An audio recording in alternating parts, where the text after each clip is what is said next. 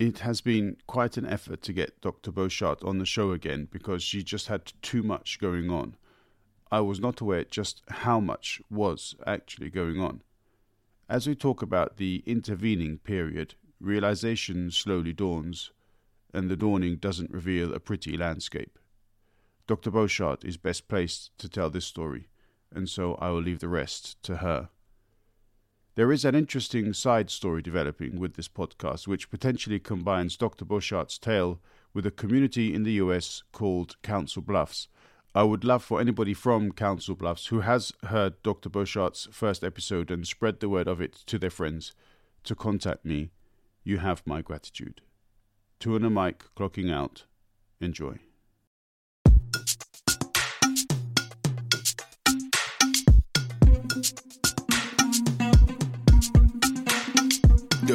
Dong weche kod mabiro e tuanda mike Dong paro dit kod jok mawuoye tuanda mike Seche tin sud buta wawinji e tuanda mike wachokre. Wabed piny bi wawinje. Ero chako. Dong omit ndi. And a podcast makende. I'm joined by Dr. Boshart for a second time, and I'm tempted to say by popular demand. Dr. Boshart, how are you?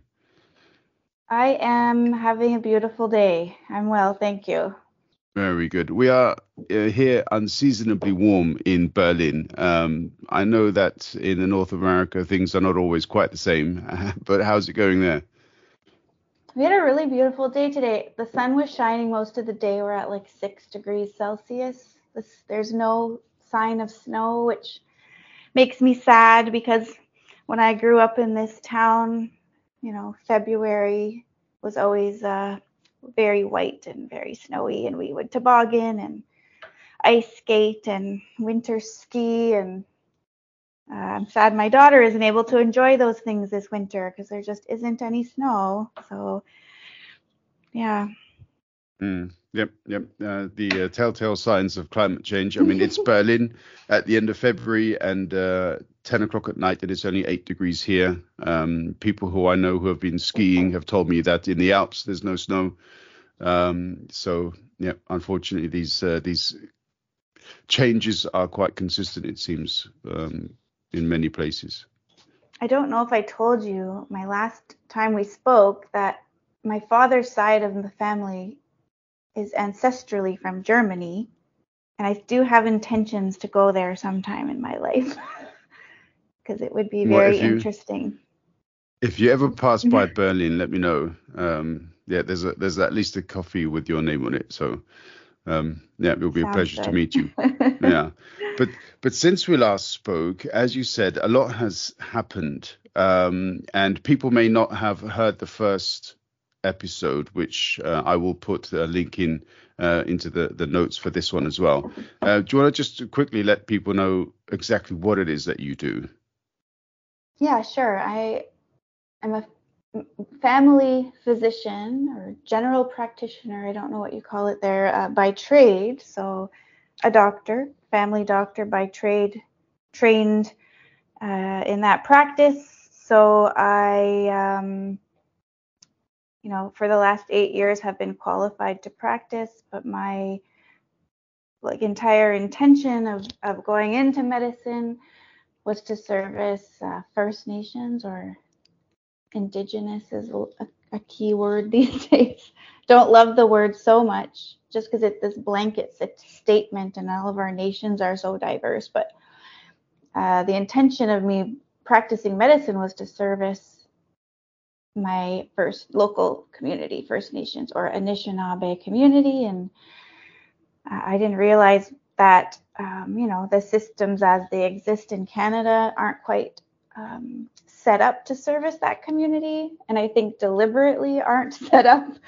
You know, they're sort of set up to leave that community out. Um, so it's been a very challenging eight years to try to uh, uh, practice medicine in a good way in that community because there's so many barriers and and uh, oh, it has been quite a shit show, for lack of a better uh, a better better you know better explanation. But what i've come to realize is you know if you are identifying as an indigenous person and you're a doctor you only really have one choice which is assimilate into the current system accept it and, and start practicing and and don't ask questions and don't if you want an easy life just do that. Um, which means you probably like you'll you'll spend the majority of your practice seeing non-indigenous people and you might come across some indigenous people but but uh, i'm not happy with that. So i basically refused since i started to to do that. Um, and so the whole journey has just been trying to a find a space that exists where first nations are practicing healthcare like sort of so- in a sovereign way or independent way where I can learn and work, uh, which I haven't found yet, um, or create my own space, um, which I actually recently did. And so I can share a little bit about that and where we are now. Um, yeah, and then all the layers of that, right? Attempting to deliver healthcare to any human being uh, is like a gigantic, you know, it's not just about a cough or a wound or a blood pressure. Like it's it's fully integrates everything about that person mentally, emotionally, spiritually, physically, socially. Um, and so family practice is really one where like you get that opportunity to sort of look at someone, get to know them and know their whole context and how we can sort of uh, assist in their all of those domains to get them to to a better quality of life or a you know more enjoyable state you know that's the whole point in my in my eyes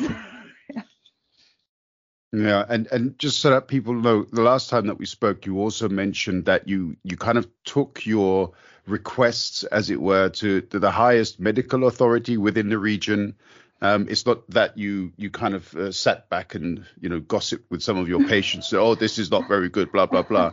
Um, right. But you've been very active in trying to get um, not only funding, um, but also develop awareness um, of, of, some of the issues which are faced by First Nations communities where you are, um, and also to to try to get support. And I mean, to be fair, you've also mentioned that there have been other doctors that have come along the journey with you too. So it's not that you are completely alone in this.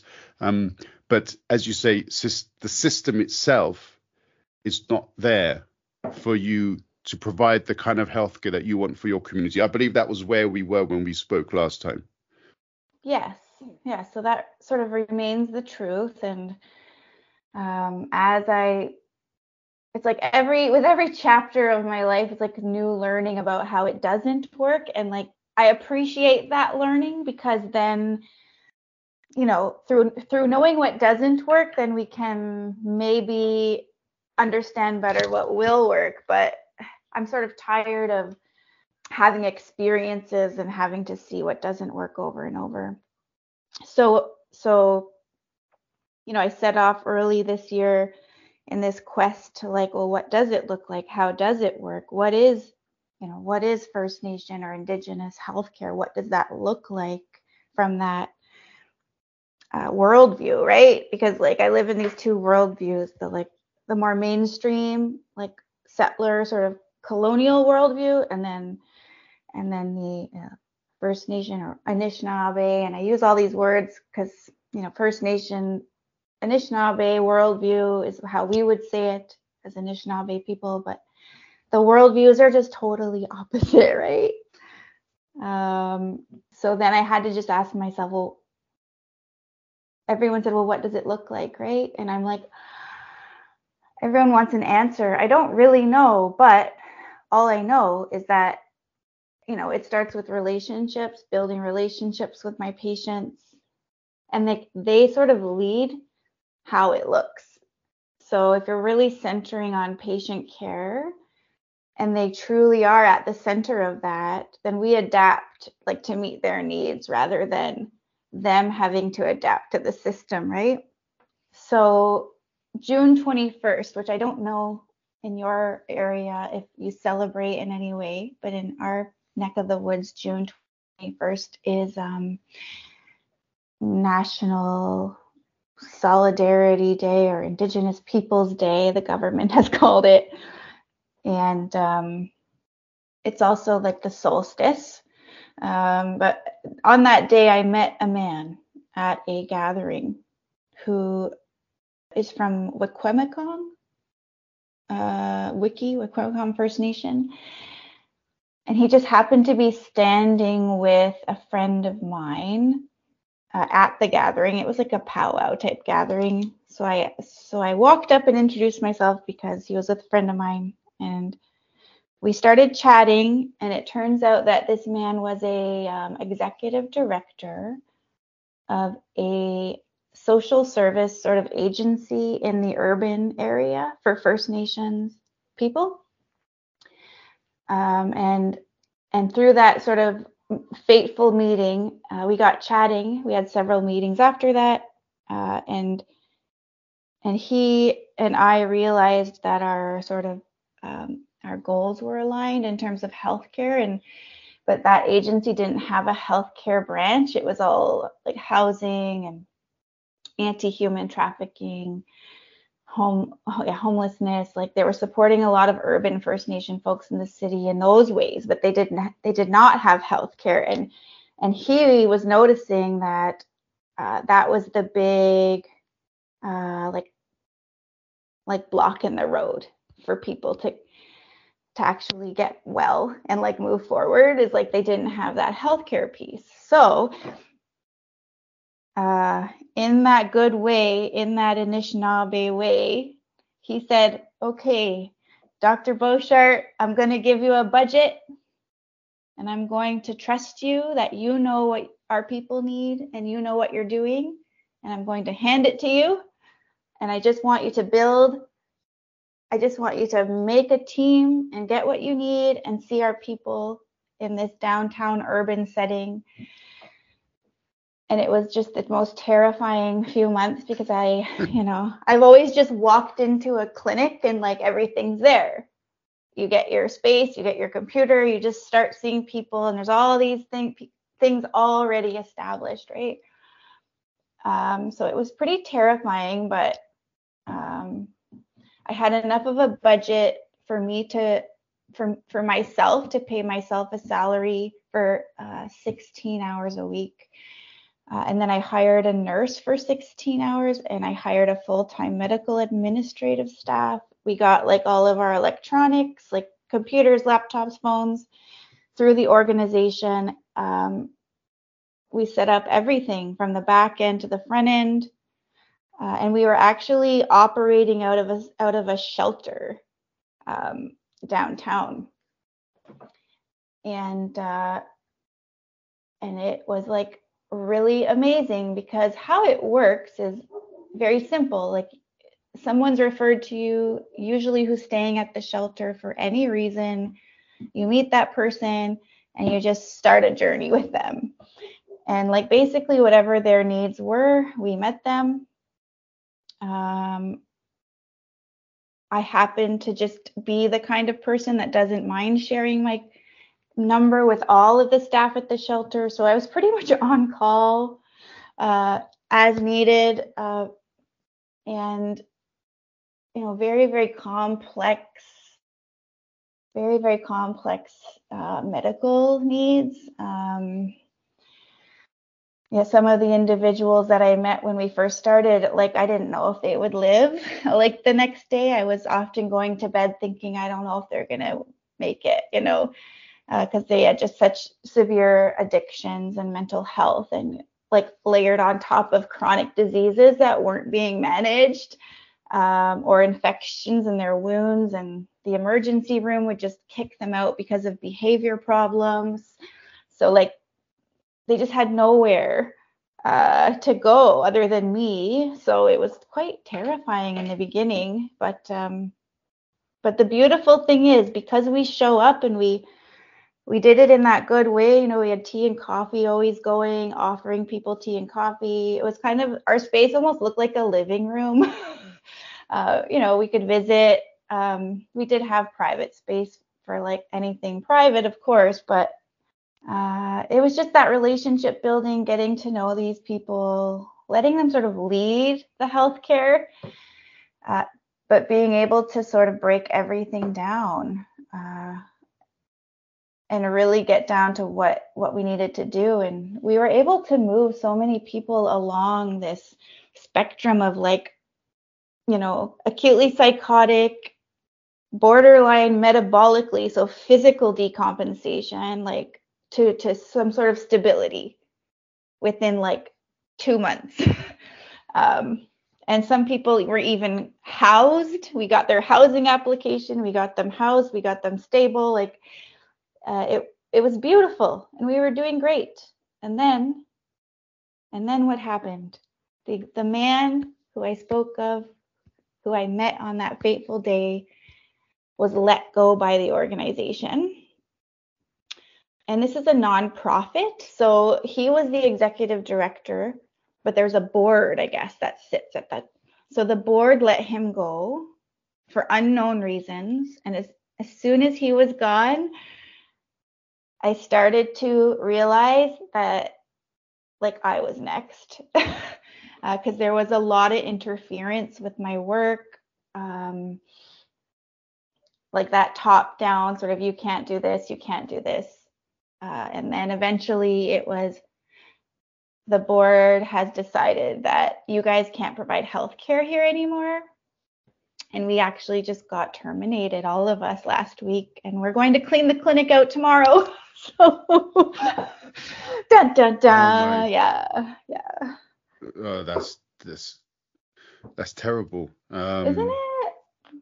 Yeah. I'm really sorry to hear that, Dr. Beauchamp. I imagine that's also a, an emotional bag to carry as well. And uh, I, am sure you're emotionally connected to the people that would come in there and who are dependent upon your doors oh being my opened. Gosh, yes, it's it's been like I knew it was coming. I saw it coming before it happened, so I was more prepared. But so I've been through the whole emotion of it, and um, you know the reasons behind the decision are or the reasons that were communicated to me and the board didn't communicate to me at all this entire journey i don't even know who they are um, but they would send the directors of the organization to talk to me um, but at the end of the day like they did not approach me on one occasion to ask if they had any concerns, I wasn't asked to address it.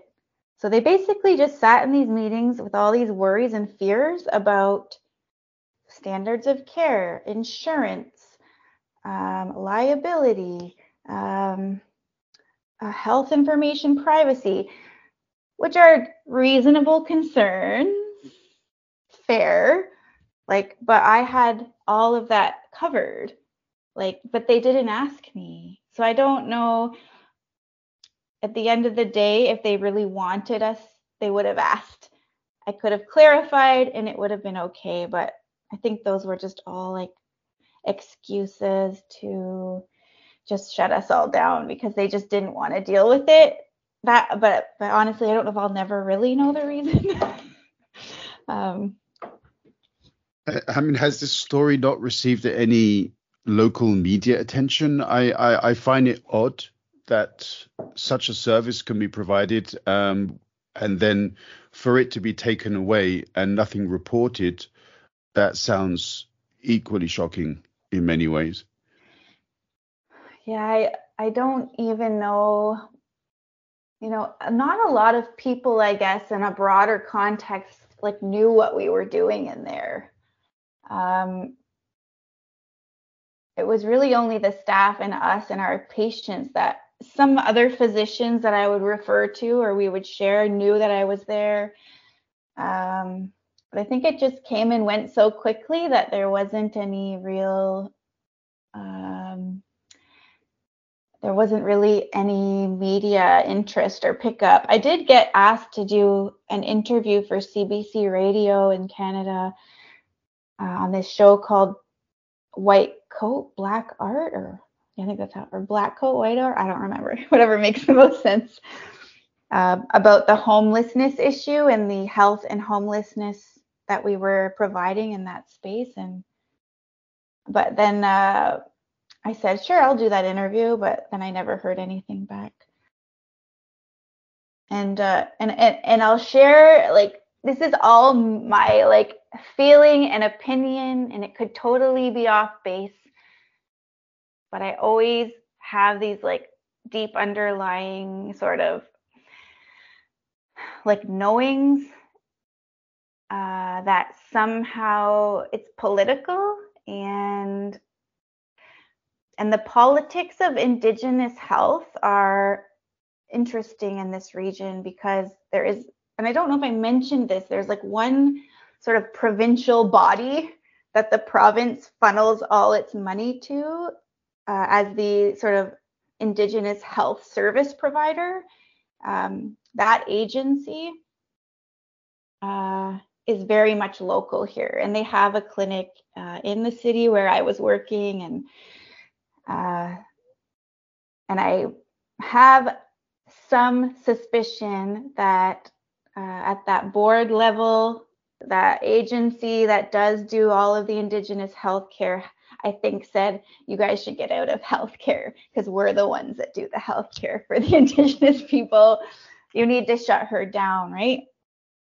And I know that's like everyone says, no, no, that's not it. But like I I know that there's a lot of people invested in that other model that has been in this area for 25 years. There's a lot of money going into that model. Um, and it does benefit the communities to some capacity but but to be honest when i was in that space working with those people all those people or most of them were patients of that model right? But they couldn't get access in the way that they needed. And it hadn't been helpful to that point. Um, you know because it is so much like we're open 8:30 to 4:30 and when you call it's like a recorded voice. Press this button press this button. I can't get through to anybody. Or you know i can't make it to my appointment. And you get you know it's that whole model that is more common that the colonial health model it doesn't work for people in certain kinds of situations so um, yeah and, and the physicians that work with them are not first nations people I don't know how well they understand or how well they interact. I know they do their best to train their staff, uh, but nothing is better than um, lived experience, right? It's like training someone is, I don't know. You can try, but you know, the worldview and the way we relate to people, I don't think it can be trained. So it's just tough. It's a and uh, so anyway, so right now, where am I at? I'm going to clean out my clinic tomorrow with the nurse, and um, we have no longer have a space to practice out of. Uh, but the, I guess the silver lining is that we do have other um, partnerships with healthcare organizations and providers locally who know all of this and want to help uh, and want to get us a space and want to continue the work. So it's just how that's going to come together. I, I don't quite know at this moment. Uh, in Europe, obviously, there are a number of different healthcare solutions, um, depending on which country you live in. Uh, the, the, UK rather famously has this organization called the National Health Service, which up until at least recently, uh, even now, is supposed to be able to provide free healthcare to anybody who qualifies as um, either a British citizen or a resident within the UK. Um, and, and, they would receive medical treatment, no questions asked, essentially. Um, now that is kind of being torn apart by the current conservative government, but that's again that's, that's uh, politics and so on. But people always compare that kind of system with essentially what exists in the USA. I, I have I am completely ignorant as to the level of healthcare provision provided by um, Canadian services if indeed you don't have private health care. Um, can you give us a bit of a kind of explanation as to what kind of service there is to your your normal, um, I suppose, any person that walks in off the street in a major uh, Canadian city, and then perhaps compare that to the the experience that First Nations people may uh, indeed get if they don't reside within that kind of urban environment. Yeah. So, yeah. I mean, Canada is touted as having this great public health and it is true to some extent. So, you know, if you're a Canadian citizen and you have a health card, uh, what that means is that you have you should have access in an emergency situation. You can go to one of the hospitals and seek out care, and you'll be cared for. And if as long as your OHIP card is active, they foot the bill for for everything. Um, now, in terms of like pharmaceuticals or medication prescriptions, uh, those things aren't covered by publicly funded programs unless you're above a certain age uh, or you qualify for disability or you're on Ontario Works, like you could get some drug coverage. Um, but if you're, you know, a working person, um, you, you pay for all your own drugs or you pay for it's covered through work work insurances um, the public system uh, doesn't normally cover things like extended health care unless you have insurance. So like massages or physiotherapy or uh, special devices uh, are all sort of extra that you'd have to pay out of pocket um, now, in a perfect world, or maybe when I was a kid, it seemed like it was that way. Family medicine, same thing. Your family physician, like, will pretty much provide all the services you need at no cost. Although things like there are things that aren't covered, which will come out of pocket, and things like letters for school or work, um, any kind of paperwork you need completed sometimes is out of pocket or certain treatments aren't covered by OHIP, like if you have skin tags or something they consider cosmetic, uh, you have to pay out of pocket for. But currently in Canada, we have a huge problem with family medicine. It is very difficult to find a family doctor. A lot of people are uh, without family doctors right now which of course overwhelms the emergency room systems. Um, the hospital system is quite overwhelmed right now. There just aren't enough providers to meet the demands of the population currently. Um, and private healthcare does exist in Canada, even though as a country, I think we try to fight against it, but but there are private clinics popping up like particularly like nurse practitioner led private clinics so not physicians, but nurse practitioners are like registered nurses that do like an extra year or two of training and they are called nurse practitioners and they can write prescriptions and order tests and they can do at least all of the administrative things that physicians can do. So I think the difference, you know, First Nations people have access to all of that too. It's not that we don't if if you can get there and you can walk in technically you are uh, eligible for all of that just like everybody else. Uh, and, and and a lot of the barriers are um, like the obviously there aren't any acute care or hospitals or anything in First Nations communities. So like if you want to get to one, you have to call the ambulance or you have to have a car or you have to have enough money for a cab or you got to have a family member or someone to get you to the hospital, eh?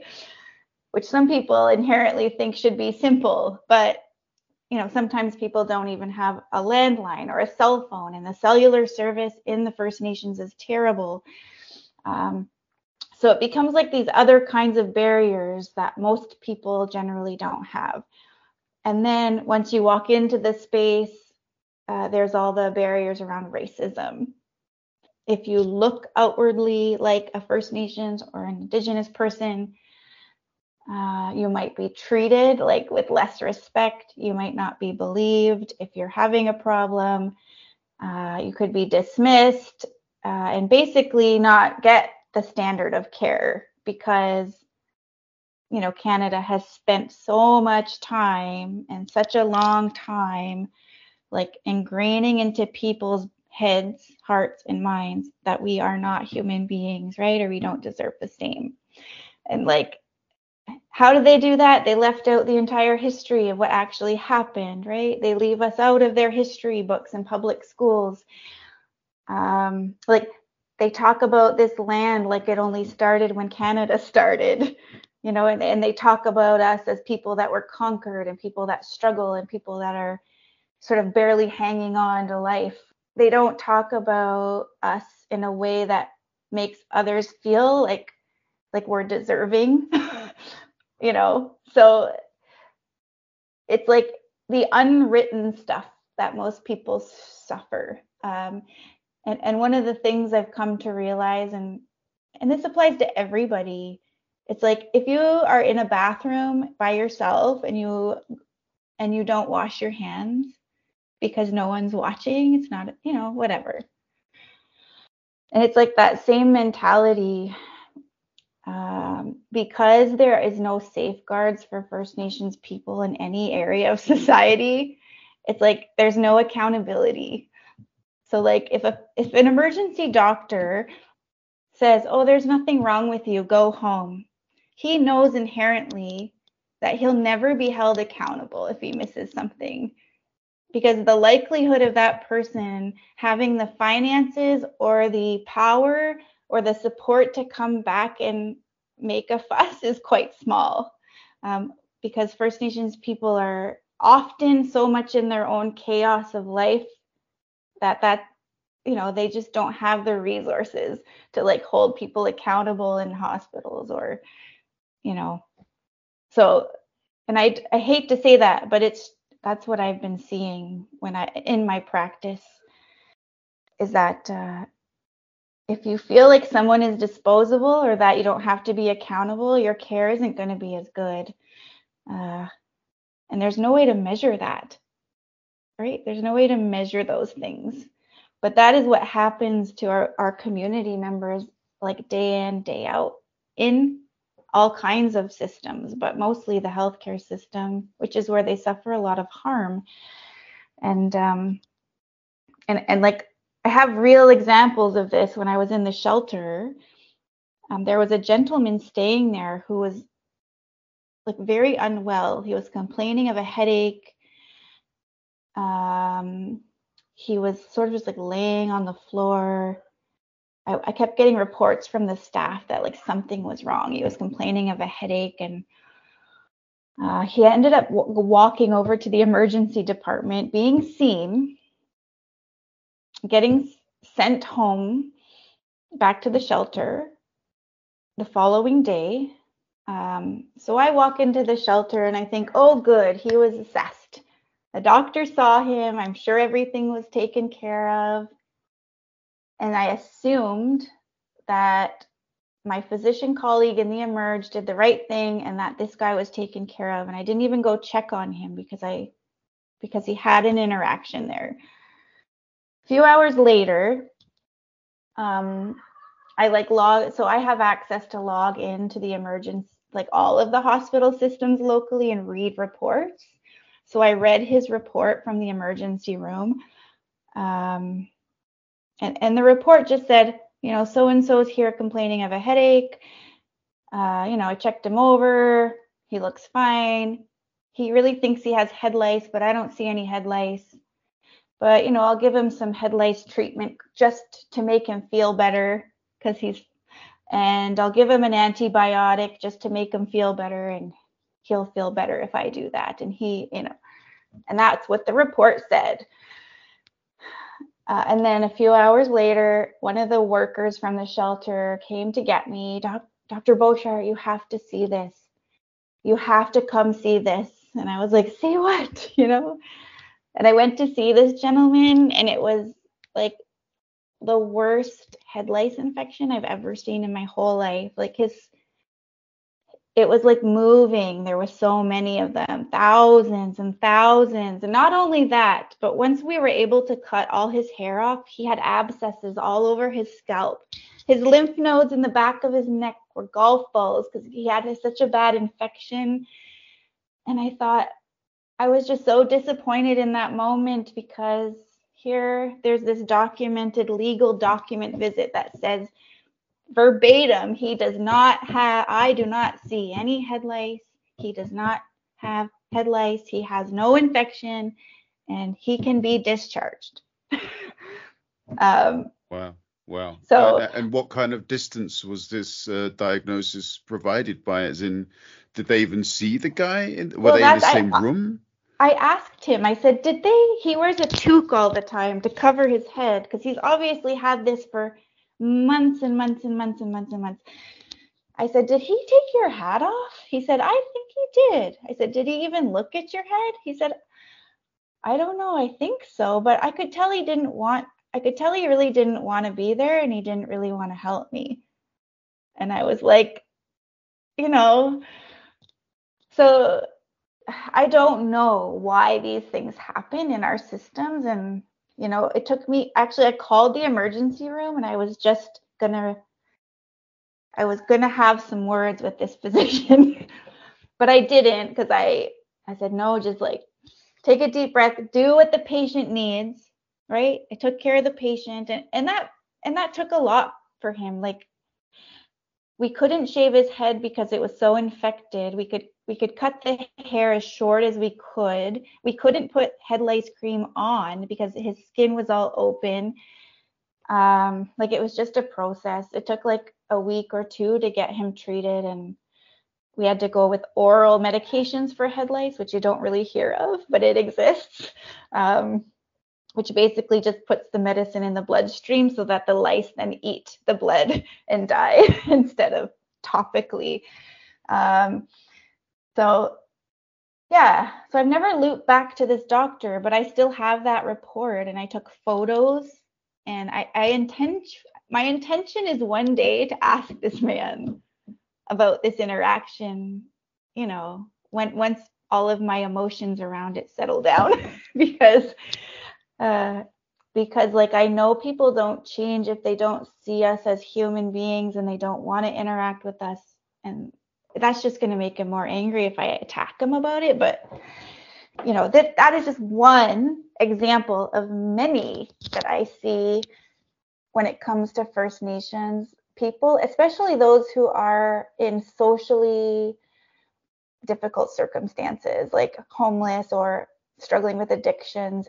Like the more layers, the worse they're treated by the health system. That's all it is, you know.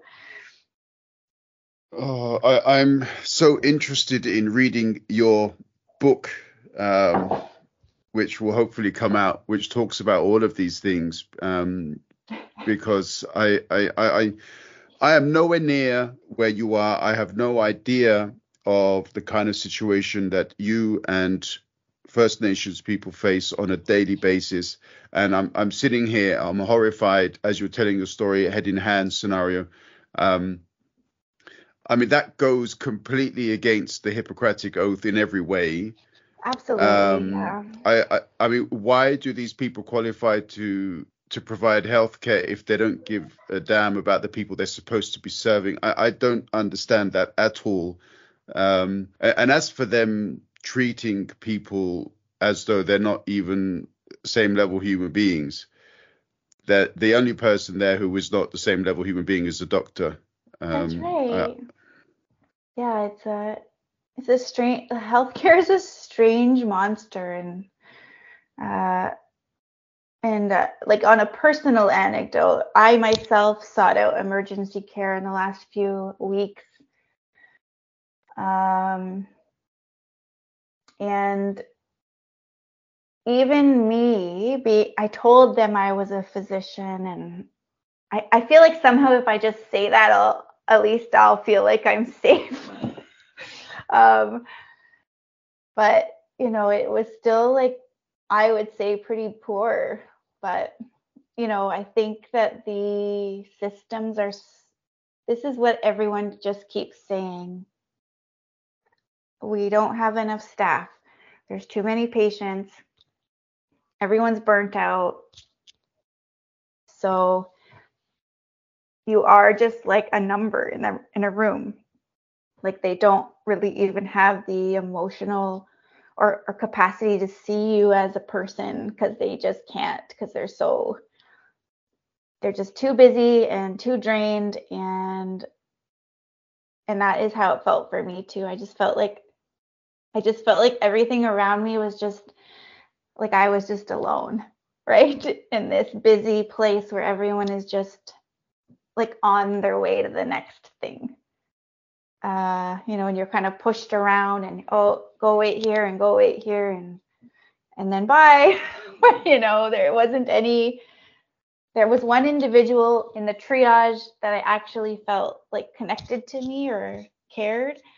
So I was grateful for that one that one person. Um, and I am like a well educated, like well dressed, like groomed doctor. And even I felt like that I wasn't important. So I can only imagine how it feels when you visibly, you know, have a visible a visible minority or you're, you know, not well groomed or not well dressed or homeless or, you know, whatever. It's just going to be that much worse, I feel. So people people are living in boxes and i mean like not literal boxes but a lot of the people providing the service are they live in a world that's so sheltered and and they you know it's like they i don't know they just they can't have compassion or empathy anymore for for others. I just don't get it but. A few years ago i, I recall the, some of the horrors came out of uh, some areas of Canada where they had discovered these mass graves of mm. children around these schools that had been created supposedly to educate First Nations people, but essentially they, they just carried out some kind of mini genocide on you know, on these particular communities. Um, and then they cancelled Canada Day. Uh, the whole country was horrified. But when I hear these kinds of stories coming out, then Okay, so nothing changed. Okay, we well, cancelled Canada Day. That's it. You know, move, move yeah. on. Next up. And so um, I, I, don't get it. I mean, I what mean, more my, do you need to do? In my like, this is again my opinion, but like Canada continues to be guilty of genocide towards First Nations and in the way that like if you look at what genocide is and all of the aspects of genocide it's ongoing through removal of children from their families through not allowing the basic necessities right? Housing clean water access to food. So like they're still doing it. Uh, you know incarceration rates of indigenous first nations women and men are through the roof. So like all the, these different systems continue to sort of commit that, but it's not outright. They're not outright like standing us up and shooting us. so, and they also propagate a narrative like they're giving us everything, like all you know, like they're the the overall narrative in the country is that like indigenous first nations people get everything handed to them. You know the government's always throwing them money that but they just mismanage it. And this is what everyone just believes who doesn't actually know first nation people.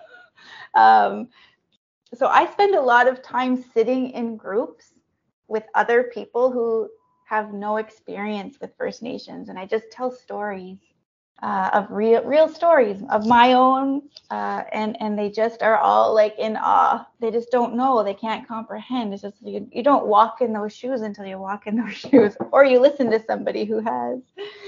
Um, you know, and I think it's not coincidental that like I'm an indigenous doctor and I still can't be one with my community after eight years.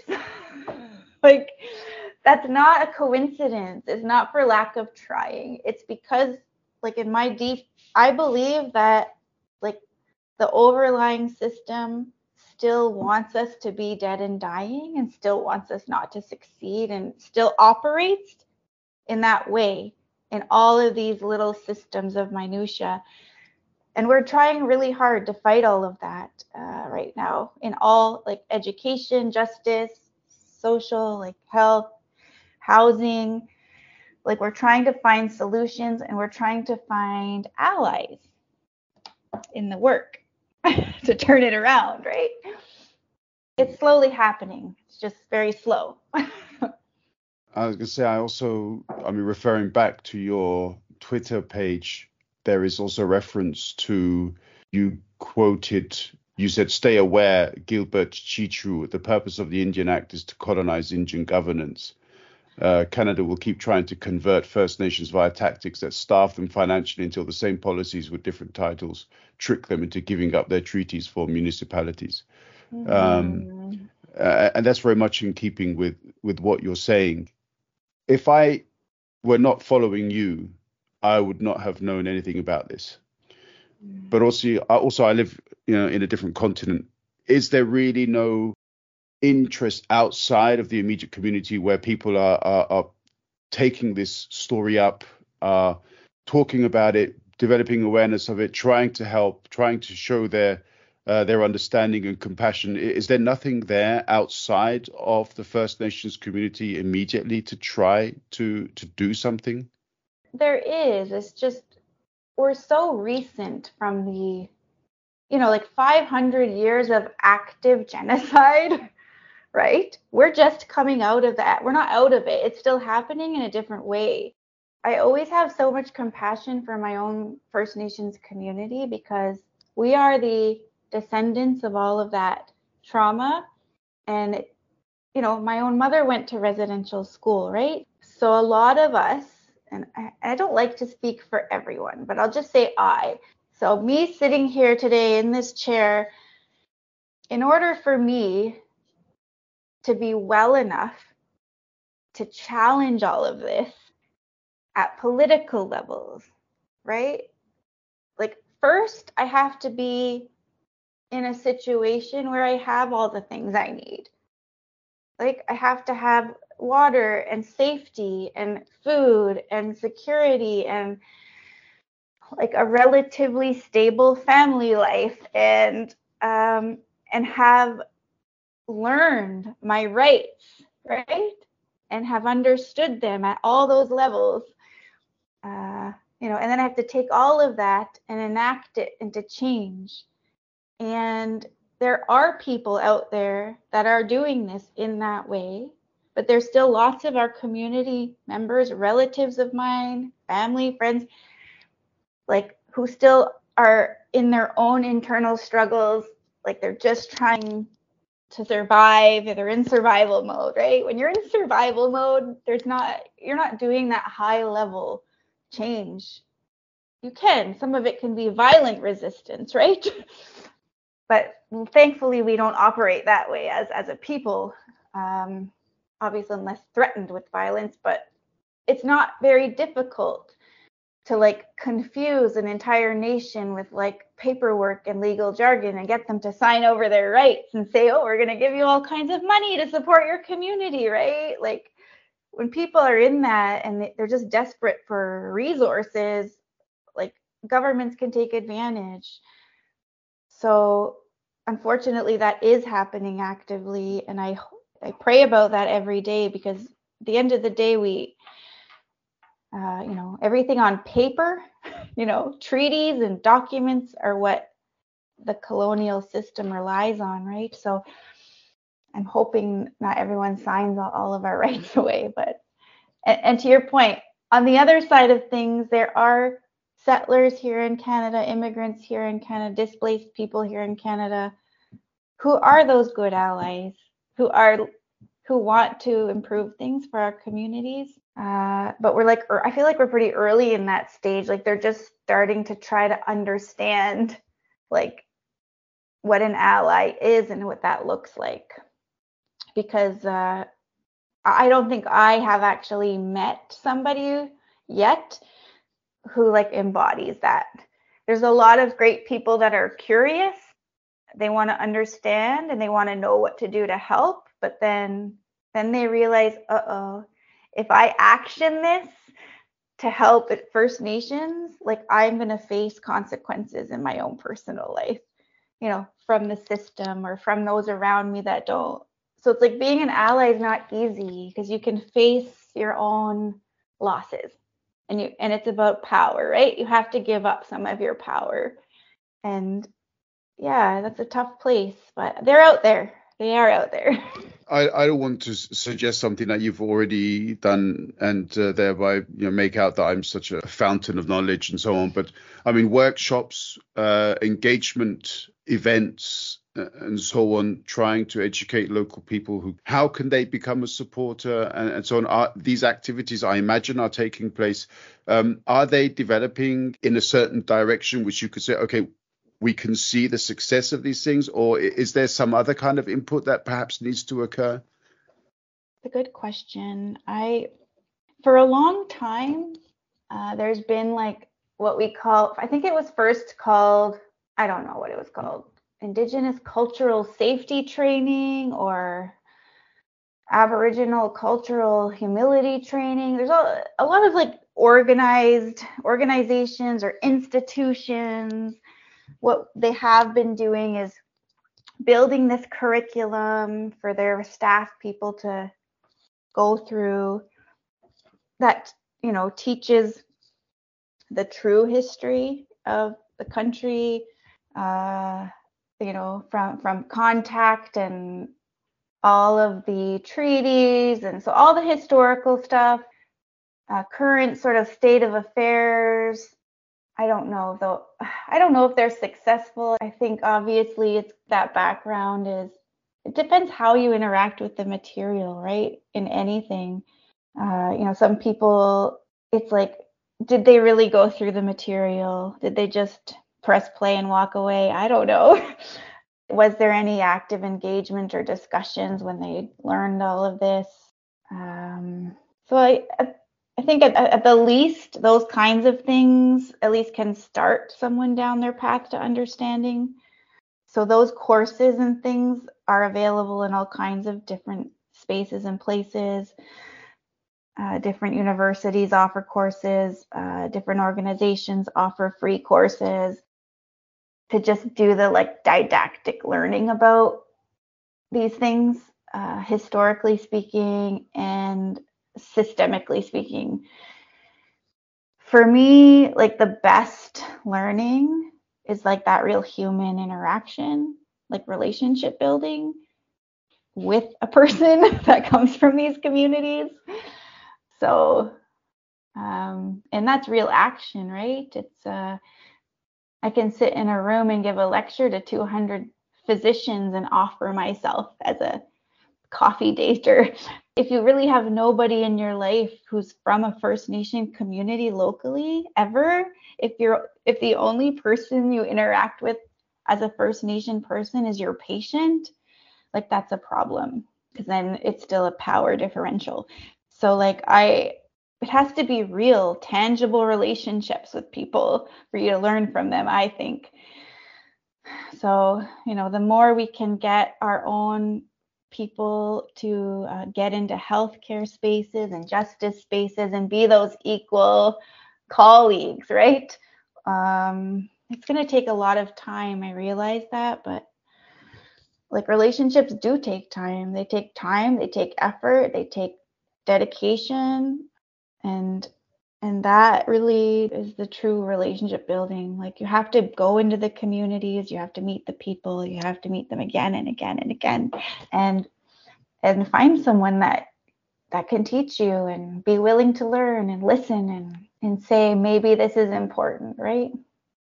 Yeah. Dr. Boshart, you've been very generous with um, your muted criticisms of some of the people, uh, some of your colleagues in the medical profession. Um, I, I, don't, I don't believe that all of them deserve that generosity.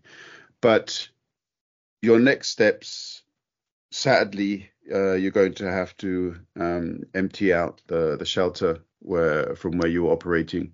Do you have plans already in place for what comes thereafter? Um, I presume you need some time to gather your thoughts, um, perhaps bring a, a circle of people together who are willing to undertake some positive action. Do you have some ideas in that direction? Oh, yeah, I do. Uh, the great thing about the fact that I've been sharing this in like large groups is that there's lots of people who have had great suggestions and uh, and I know they're all out there sort of like waiting for me to say like what what I need, right? uh, next steps for me is like really enacting that healthcare sovereignty and according to the United Nations, indigenous individuals, and I posted this on my Twitter feed and I reposted it. So, healthcare sovereignty means that we should have uh, decision making and processes that service our communities, right? So, healthcare service delivery, we should be able to choose how that looks and how it operates and as a sovereign nation. So, yeah, so I uh, am hoping and like you know prayers have gone out and it's like you know there's a there's an acre of land in my own first nation that is possibly coming to me very soon. Um, and it all starts there right? You need land. And land is why we got in this problem in the first place right? So if i can have a piece of land to just start establishing a small space uh, that's in my First Nation and protected by all of that sort of interference, you know, and it can just be uh, my space and I make the decisions, then I think we could get somewhere. And the beautiful thing is, you know, there's already partners at sort of tertiary hospital levels, leadership in hospitals locally, the local Ontario health teams, uh, all the leadership levels are like, what do you need, right?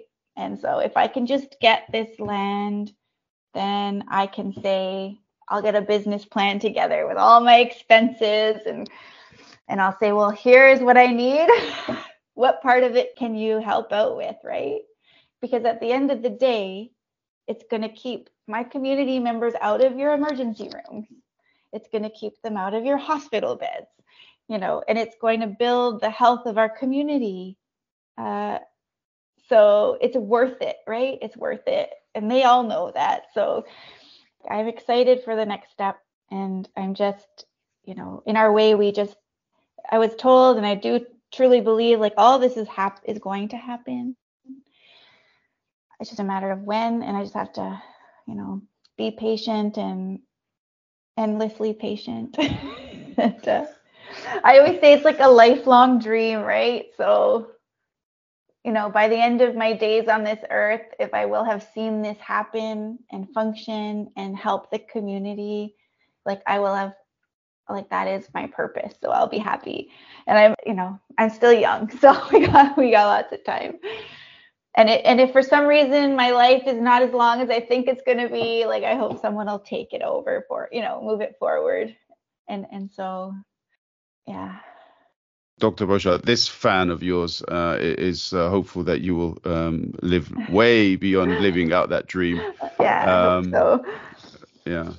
Yeah, and if other people have ideas um, or simply want to reach out and uh, speak with you or communicate with you, I will add your uh, Twitter handle in, yeah, in the notes fine. as well. Yeah, yeah. And, and also people in Council Bluffs, if you want to reach out to Dr. Boshart, feel free to do so.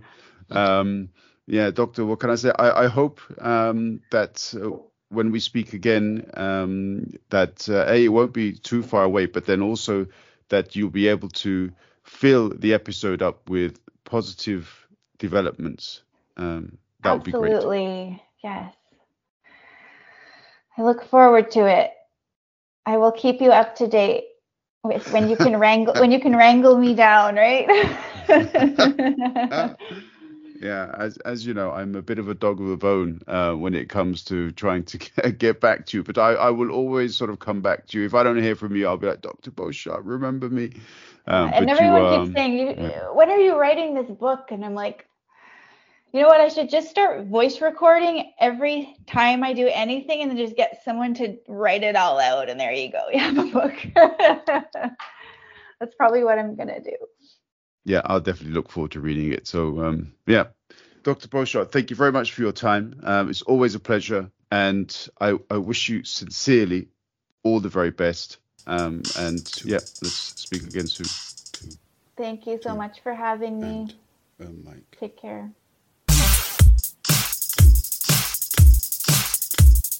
Two and a mic.